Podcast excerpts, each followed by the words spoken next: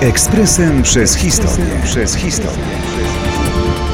6 listopada 1937 roku Włochy przystąpiły do paktu antykominternowskiego.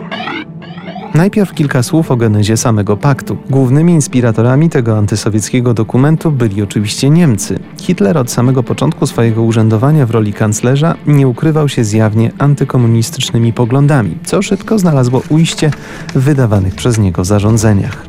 Właśnie dlatego pakt Ribbentrop-Mołotow, nawet jeśli zawarty tylko z powodów strategicznych, będzie w sierpniu 1939 roku tak wielkim szokiem dla świata, nie tylko dla sfer dyplomacji.